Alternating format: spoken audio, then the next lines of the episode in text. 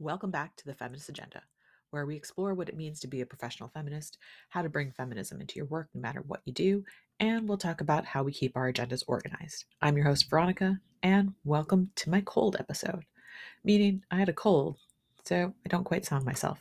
Seriously, though, this episode I chat with my friend Anne Elizabeth Moore. Her full bio will be in the show notes because there is so much. Let me sum it up.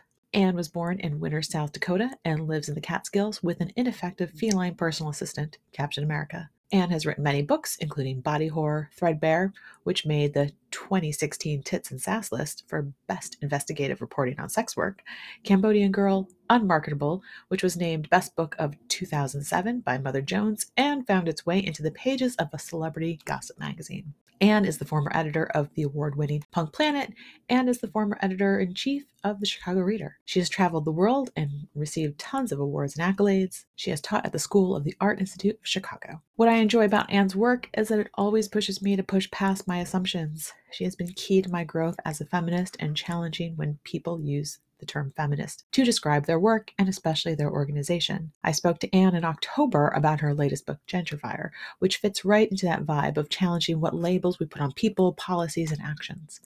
In 2016, Anne was awarded a free house in Detroit. Soon that free house began to cost real money, and the obligations to the nonprofit was costing her much more in career opportunities. Gentrifier is a tale of not just a white queer cis woman living in an immigrant Bengali neighborhood, but of government bureaucracy and how racism is woven into even the best intended regulations. It is funny, piercing with its insight into the wisdom of girls, and will rip your heart out, sometimes all at once.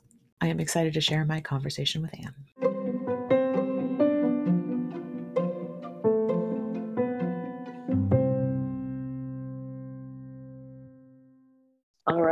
Welcome to the Feminist Agenda. Today I'm talking with my friend Anne Elizabeth Moore. Anne, welcome. Hello, I'm excited to be here. I'm so excited to see you and to talk to you. So, you have a new book coming out, or is out now. I think it is waiting. Your my copy is waiting at Women and Children First. And so good. We've been friends for a while. And in fact, my family visited you in Detroit at the house that is at the center of Gentrifier. So I remember when you were awarded the house and how excited I was that you were going to have this house. I'm very sad that you were living in Chicago, but the idea of you having this house for you, the cats, your writing, your work, um, just seemed really exciting and important. Reading through Gentrifier, I definitely laughed and cried a lot. Um, you really complicate the idea of home in the book. Um, you talk about your parents' house, uh, the house in Detroit, um, the empty lots that you see in Detroit and even in your neighborhood, in the Bengali neighborhood. Um, what does home mean to you? There is a line in Gentrifier about Thurber being your home. And is that a feeling is that a feeling that was centered on him or the feeling you have with your cats? I do think that Thurber, which was a cat that I received um, from a friend in Chicago, at, he was about a year old when I took him in. And then he lived for another 22 years and was my closest companion that entire time and traveled with me across the country about eight times and lived with me wherever I lived. And know, we'd even like go on camping trips together and stuff. It was very intelligent, you know, tabby and um, talkative and all the great stuff that you might expect more from a dog than from a cat. So he's a, sort of a worthy companion. Um, and and so there's a lot of stuff about him in particular that I do feel like, you know, just any being that is in your life for that long you come to love and care about in a particular way. But there was this sense that wherever he was, he would make himself comfortable and he would therefore make me comfortable. The problem with then allowing him to be my definition of home is that he um, is no longer with us. And um, I, you know, want to be able to find a place that I am as comfortable as I was with him. I do feel now like I've sort of established a home for myself and I have a new cat that is perfectly reasonable. but you know, that was a very Thurber was a really special companion. And I do miss him every single day. Yeah. Yeah. I don't read mystery books, mystery novels a lot, but I felt like Gentrifier unraveled like a mystery. You were awarded this house in, I remember when the project started thinking this was really cool idea to give away a house to a creative person so they didn't have to worry about their home and they could just focus on their work. Again, the fact that you were one of the recipients was just really exciting for me. And just like all of the amazing work you've already put out, like, wow, what could she do if she didn't have to worry about her home? Um, well, uh, spoiler alert, you did have to worry about your home still. and you don't get to the bottom, or at least you don't reveal the end of this mystery of what this hot mess was with this organization that gifted you this house, um, gifted a few other houses out. Did you set out to write the book, write your memoir in this mystery novel way? I mean, when I write, one of the reasons that I write is to give the reader the pleasure of learning in a way that I can sort of set up and then control and guide and and make really enjoyable um, which sometimes is a trap for making it really devastating. So um, you know people say that about my work fairly frequently actually maybe not the the stuff in cambodia um, but um, you know unmarketable had a similar drive and threadbare had a similar drive where you're you're kind of like aware the whole time that you're reading that something is wrong but you can't quite place what it is and you can't quite get to the bottom um, another spoiler alert for y'all. It's always capitalism. Like it is always always going to be capitalism. But um, so so those are like my tendencies and my skills. But the way that gentrifier came together was um, was that I wrote these short little paragraphs that were sort of structured like jokes. And then as I began to play with them more as individual pieces and just really like cleanly lay out what the text could say and the portrait that I could draw of a city and of this house and of the neighborhood and of my neighbors, um, I began to see that there were possibilities to tell a larger narrative through the placement of those. And so to some degree you know the drive to like create that compelling mystery is always there and maybe like i just didn't read enough encyclopedia brown when i was growing up or whatever and like nancy drew never quite did it for me. But um, in in other ways um, i i got there in a different way than i usually do with my work. Saying that your work is devastating is absolutely true. And that you do in so much of your work just build up and paint this picture and because i've read so much of your work i know that the cliff is going to come the bottom is going to fall out eventually in the narrative i just don't know when and it's very much like a roller coaster so thank All you right. for those. No, thank you for those journeys. I mean, you're welcome. It's, it's, it's, anticipatory, and I'm reading it, and I'm like, this is so good. But when, when, when is capitalism capitalism going to come in and ruin the day? Um, Rear its ugly head. Yes, um, that would be like Bugs Meany and Encyclopedia Brown. Just so you know, you talked about painting this picture of the city, Detroit, your neighborhood. Um, so there is this huge theme about well, Detroit not being a literary city and your attempts to craft and generate a literary scene um, within the city and even in your neighborhood. Have you gotten feedback from Detroiters on that? Um, as well as just talking about the the struggle to try to like kickstart this literary scene, which I mean, that's how I found you. That's how we became friends, just being in this literary scene in Chicago. You know, there's a couple different drives that that come into to play in the same at the same time there and one is that you know i was an outsider that was brought to the city i am a white woman that was brought to a majority black city living in a you know majority bengali neighborhood. And um,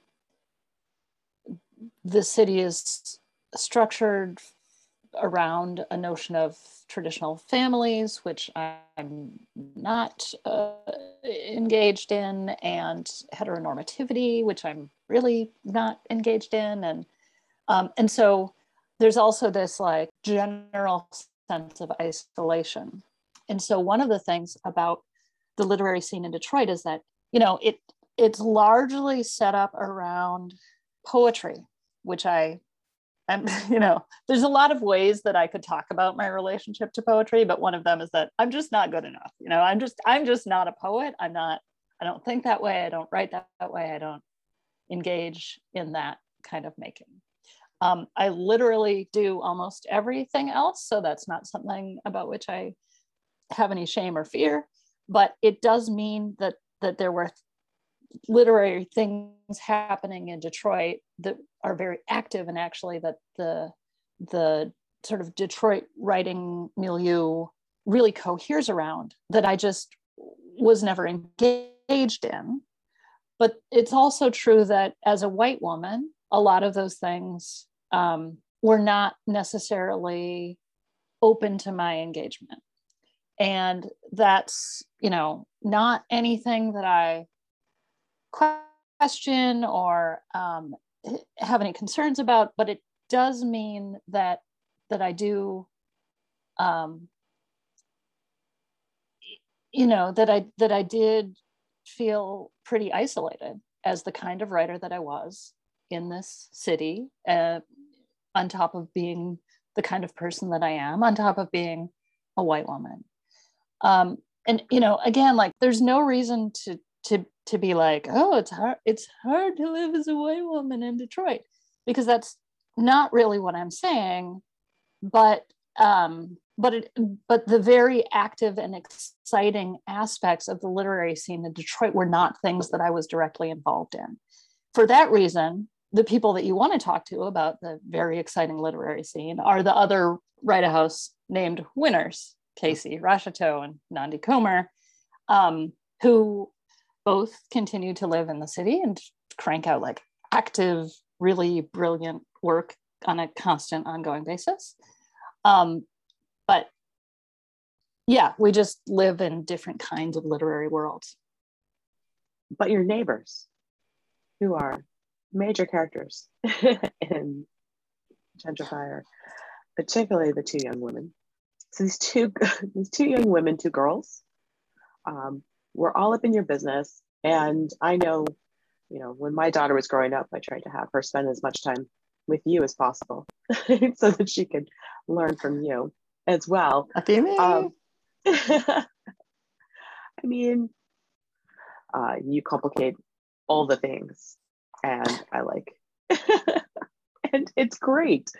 And um, I just wanted, I wanted my daughter to be exposed to as many people who like to complicate all the things as possible before she goes off into the world herself.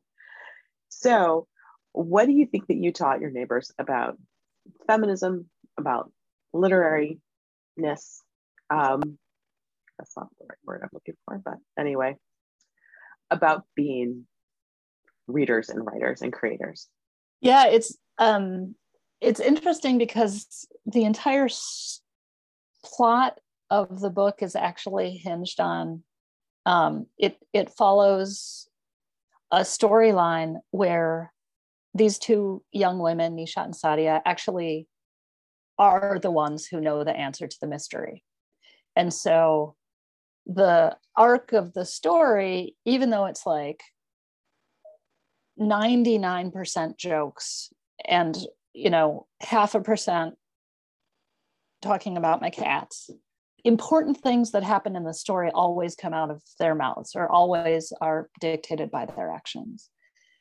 And so it was really important to me in writing in writing a memoir, and this is kind of what I'm saying also about um, you know the relationship of me as a white person to my neighborhood and and the city um, is that like i wanted to find a way to write the story that was not just the white lady complaining about her free house which is boring and bad and not actually like a, worth writing a book about.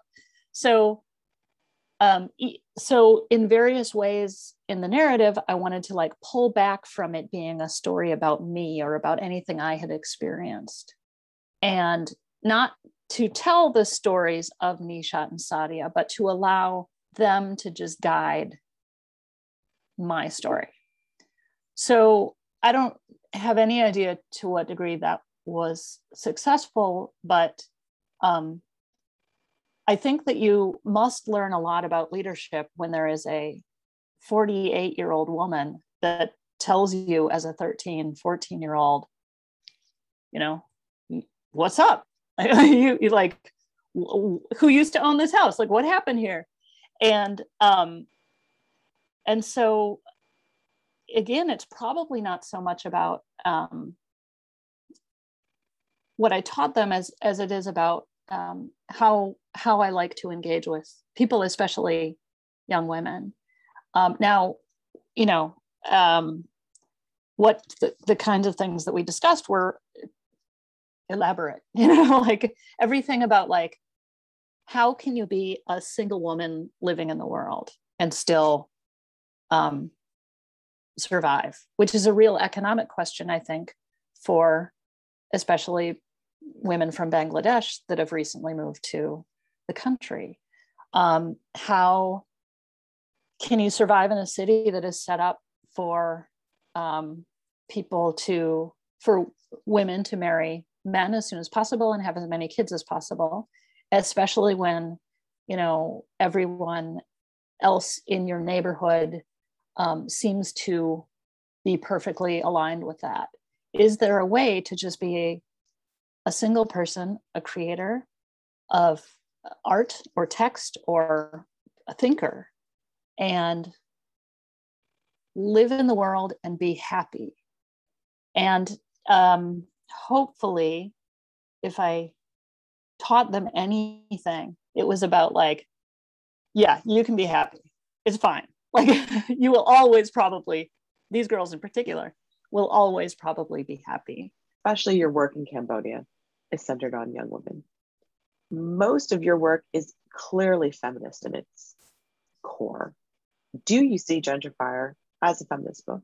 It's interesting because I do often, especially in the last 15 years, focus all my energy and attention on studying, researching, talking about, thinking through, and then ultimately writing on women's economic roles in the world or you know particularly under capitalism but um, sometimes in emerging economies sometimes you know outside of capitalism.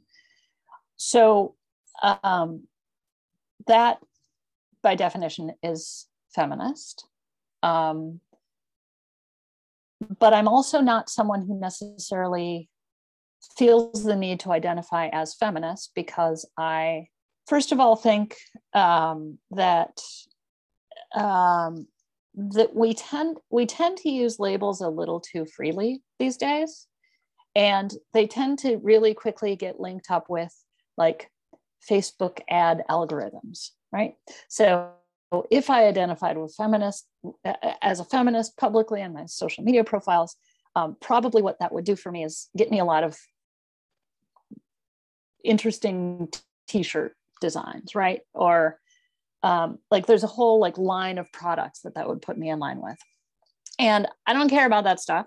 So that's not interesting to me to, to identify with this label because the things that it does for me publicly are not that helpful. Um, and on top of which taking that label or not taking that label doesn't necessarily change the way that I live my life. So I get up every day. I think about the women in my life. I try to figure out ways of improving their situations to whatever degree I can. That's not going to change if I decide to call myself, uh, uh, you know, whatever is the actual opposite of feminist, like murderous, misogynist, something, something. Um,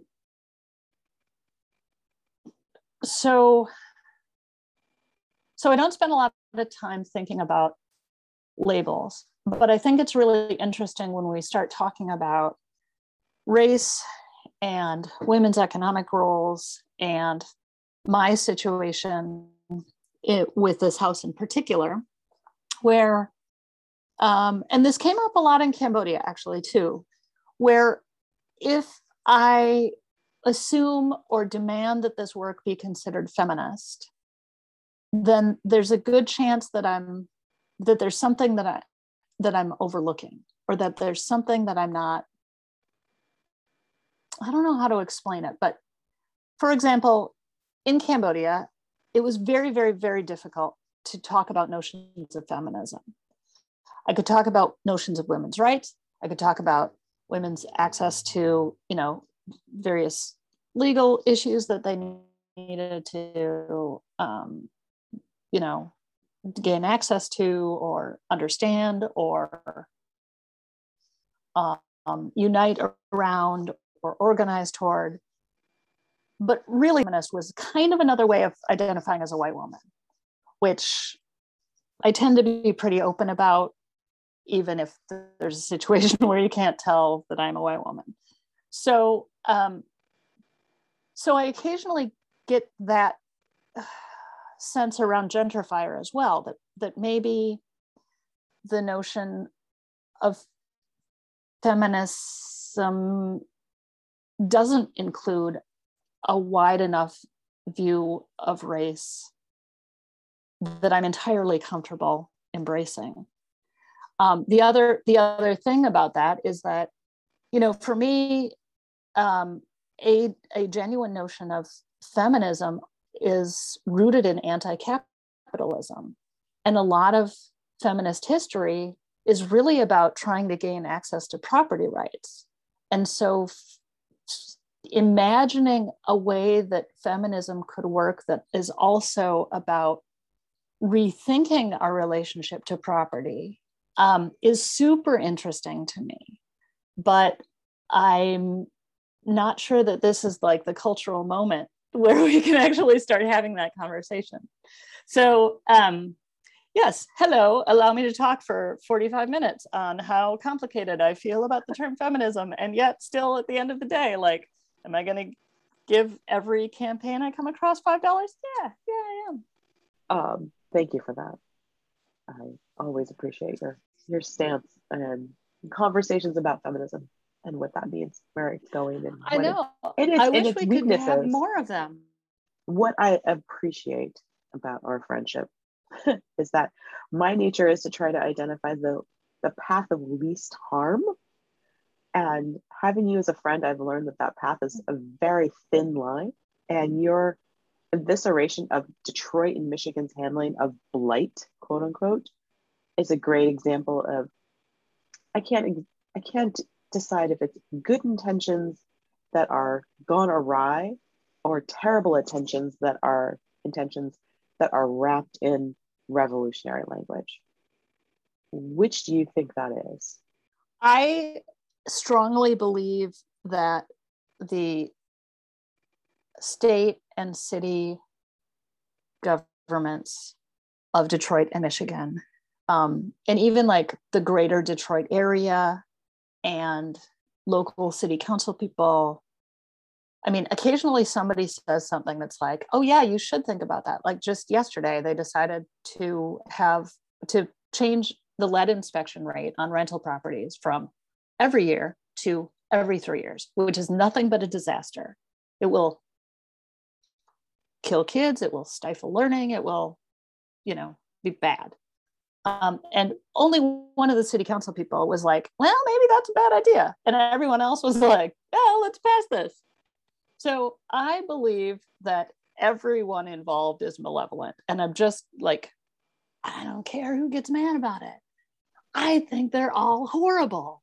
All of them, from the mayor to the, I mean, Gretchen Whitmer is not as bad as the former uh, Rick Snyder, former governor, but um, she's a Blue Cross Blue Shield lady, you know, like she wants something very specific from leading that state.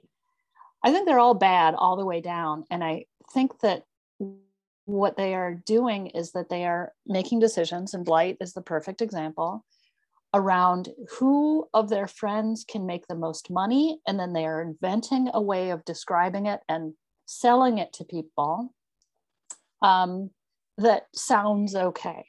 So, you know, there's a lot of corruption with like government, uh, not government, but contractors and people who tear down buildings.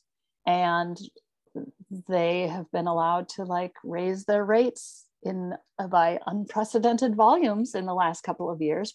Also, you know, this was even before the pandemic, and uh, and they are making all of the money off of this notion of blight removal, which is then being sold as this way of increasing property values for neighboring houses. Um, and that's you know something that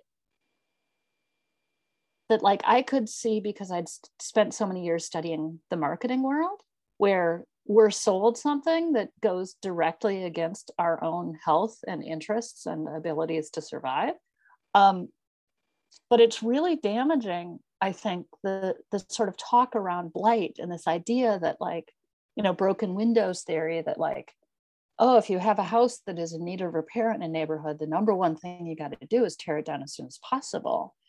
Um, I mean, every everything about that, if you genuinely think about it, is untrue. Was someone's home? They should make decisions about it. Were they evicted and foreclosed on? They probably were. Why was that? in Detroit and in Michigan, it was probably because they had their property taxes illegally assessed and they were, you know, being charged way too much and they couldn't actually afford to pay them. So, you know, it sort of always comes down to like, if we just spoke to neighbors, if we just talked to people, we could figure out what the right answer is. We could figure out that, like, okay, we could pull that building down and we could build something new and we, we could potentially build a community center but but you know there are a, a million other solutions as well um, and those should be made on a neighborhood by neighborhood basis i think. Um, and not only to profit the people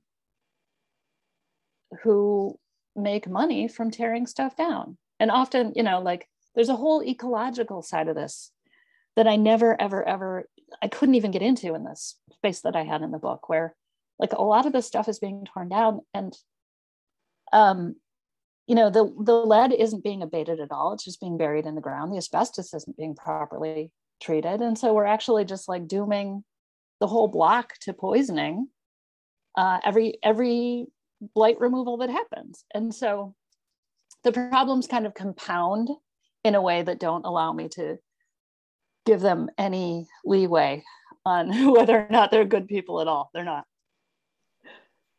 This is why this is why I love you because I think that we are the best and worst dinner guests ever because someone will mention some sort of problem and they like, oh, isn't it great? They're tearing down these houses. The every neighborhood looks great. You're like, well, let me tell you.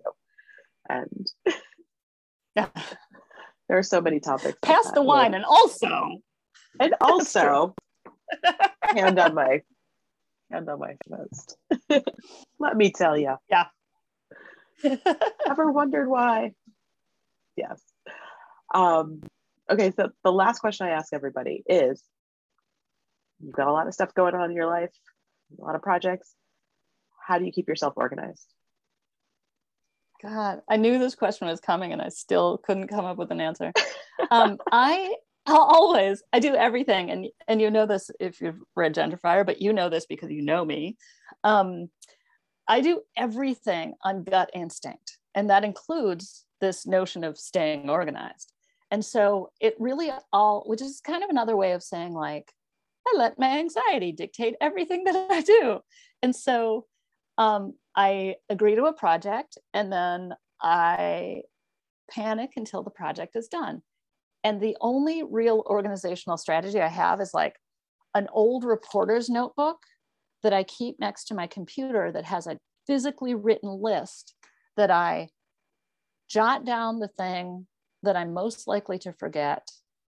And then when I finally accomplish it, I cross it off. Um, a big, very exciting moment in my organizational life came when I moved into this house and I uh, blackboard painted an entire kitchen wall. And now I basically just I have two lists. I have like the life list downstairs in the kitchen on the blackboard, and then I have the like work list. And the life list is usually like dig up backyard or entirely renovate you know the garage or like fell a tree or something it's all these like projects that are so massive that I have no idea how to begin them. So I don't spend a lot of time in my kitchen, is what I'm telling you. I don't believe that because you're always making things and pickling things and all those sorts of things. That's true. That's true. Oh, I don't oh, spend a lot of time looking at that wall. that I would believe. Yeah. Oh, Thank you so much for spending time with me and lovely catching up with you. And I can't wait to see you in person. I am so delighted to have had this conversation with you. And thank you for giving the book such a close read. I was very excited to see what you would think of it. And so I'm really, uh, you know, heartened by your response to it.